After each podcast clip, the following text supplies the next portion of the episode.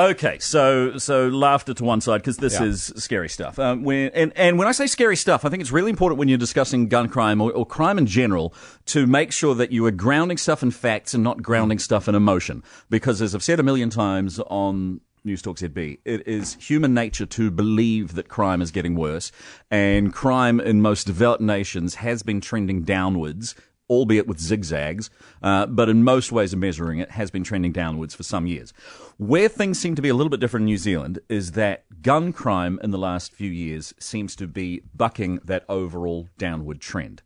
Uh, there's a suggestion there that this may be due to gang problems, imported gang problems from Australia. What can be done about it, and just how bad the situation is. Now, you may be aware of the shooting in Northland, you may be aware of recent shootings in South Auckland, and then this latest uh, gun that was fired at an Auckland nightclub overnight. Luckily, once again, nobody hurt. So, to explain more, uh, Chris Cahill is with us now. He is the Police Association president. Chris, thank you so much for being on the program. Good afternoon, guys.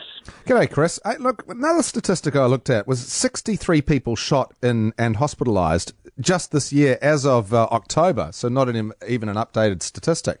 What's it like out there for the police? What are you hearing? Yeah, look, it's bad. And look, I acknowledge what you said at the start. It's easy to get these um, scary reports without facts, but the reality is with firearms, the facts support it. Uh, look, I say frontline cops are a bit like the canary in the mine.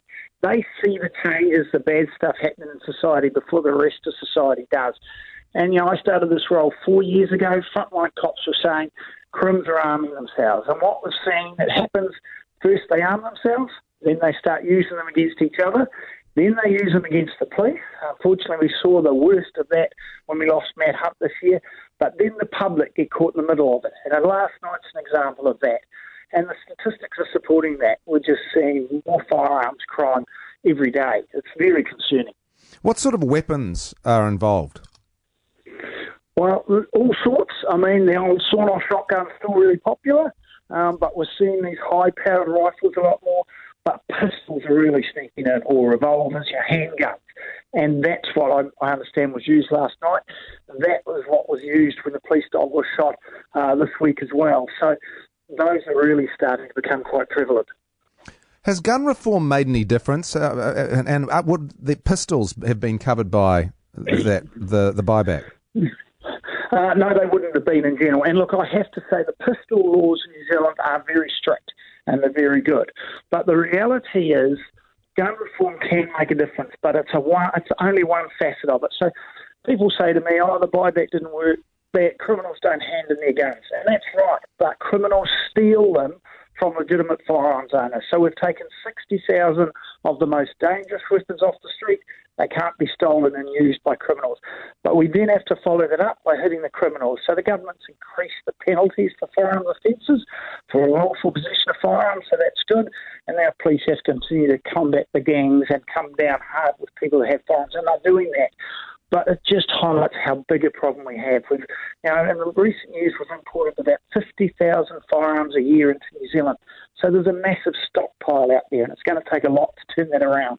What's something else that you think would work to lower these stats? Uh, I'll tell you now, and it sounds people say again the criminals won't work it, but in overseas it's made a big difference. That's the gun register. Now the law has been passed for a gun register, but it hasn't been put into force. What happened overseas, Canada, Australia particularly, the number of firearms thefts dropped dramatically. Ten thousand in Australia less firearms stolen a year.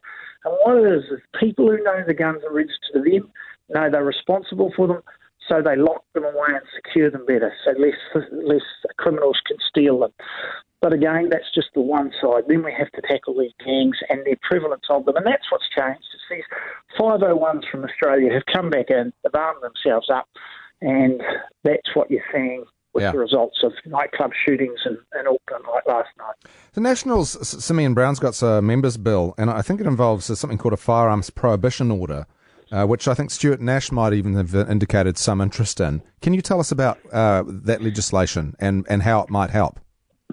Yep, and we're supportive of that. In general terms, what it would means is gang members, designated gang members, so ones that have a previous firearms conviction Yep. or certain violence convictions in the last um, recent years, to not, well, they can't own firearms anyway, but police have more powers to search them, search their premises, search vehicles, um, to make sure they haven't got firearms on them.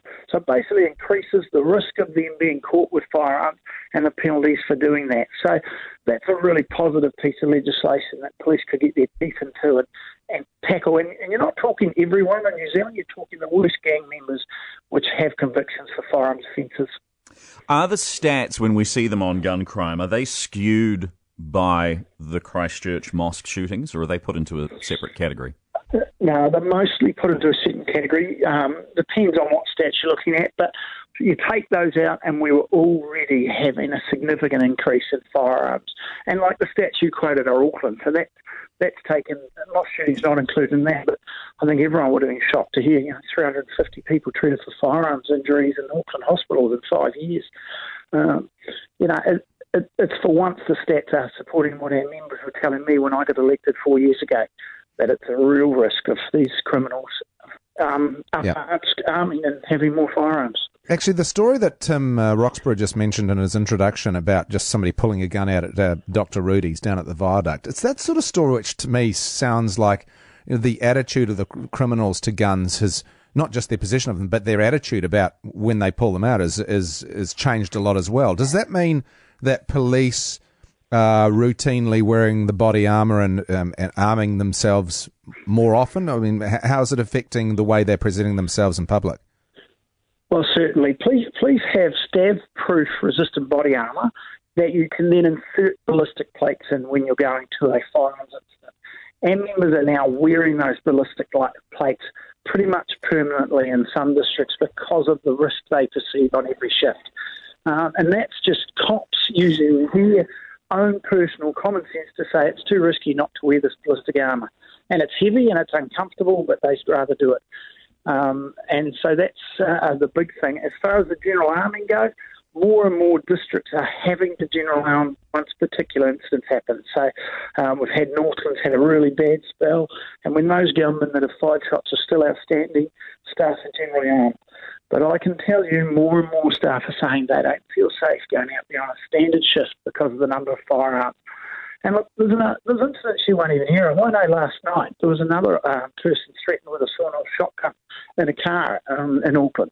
Um, I'm hearing all these things that don't always make the news, even though I think you're seeing a lot more of it now. And it's just coming home to roost what we've always said, that these things are getting out of control.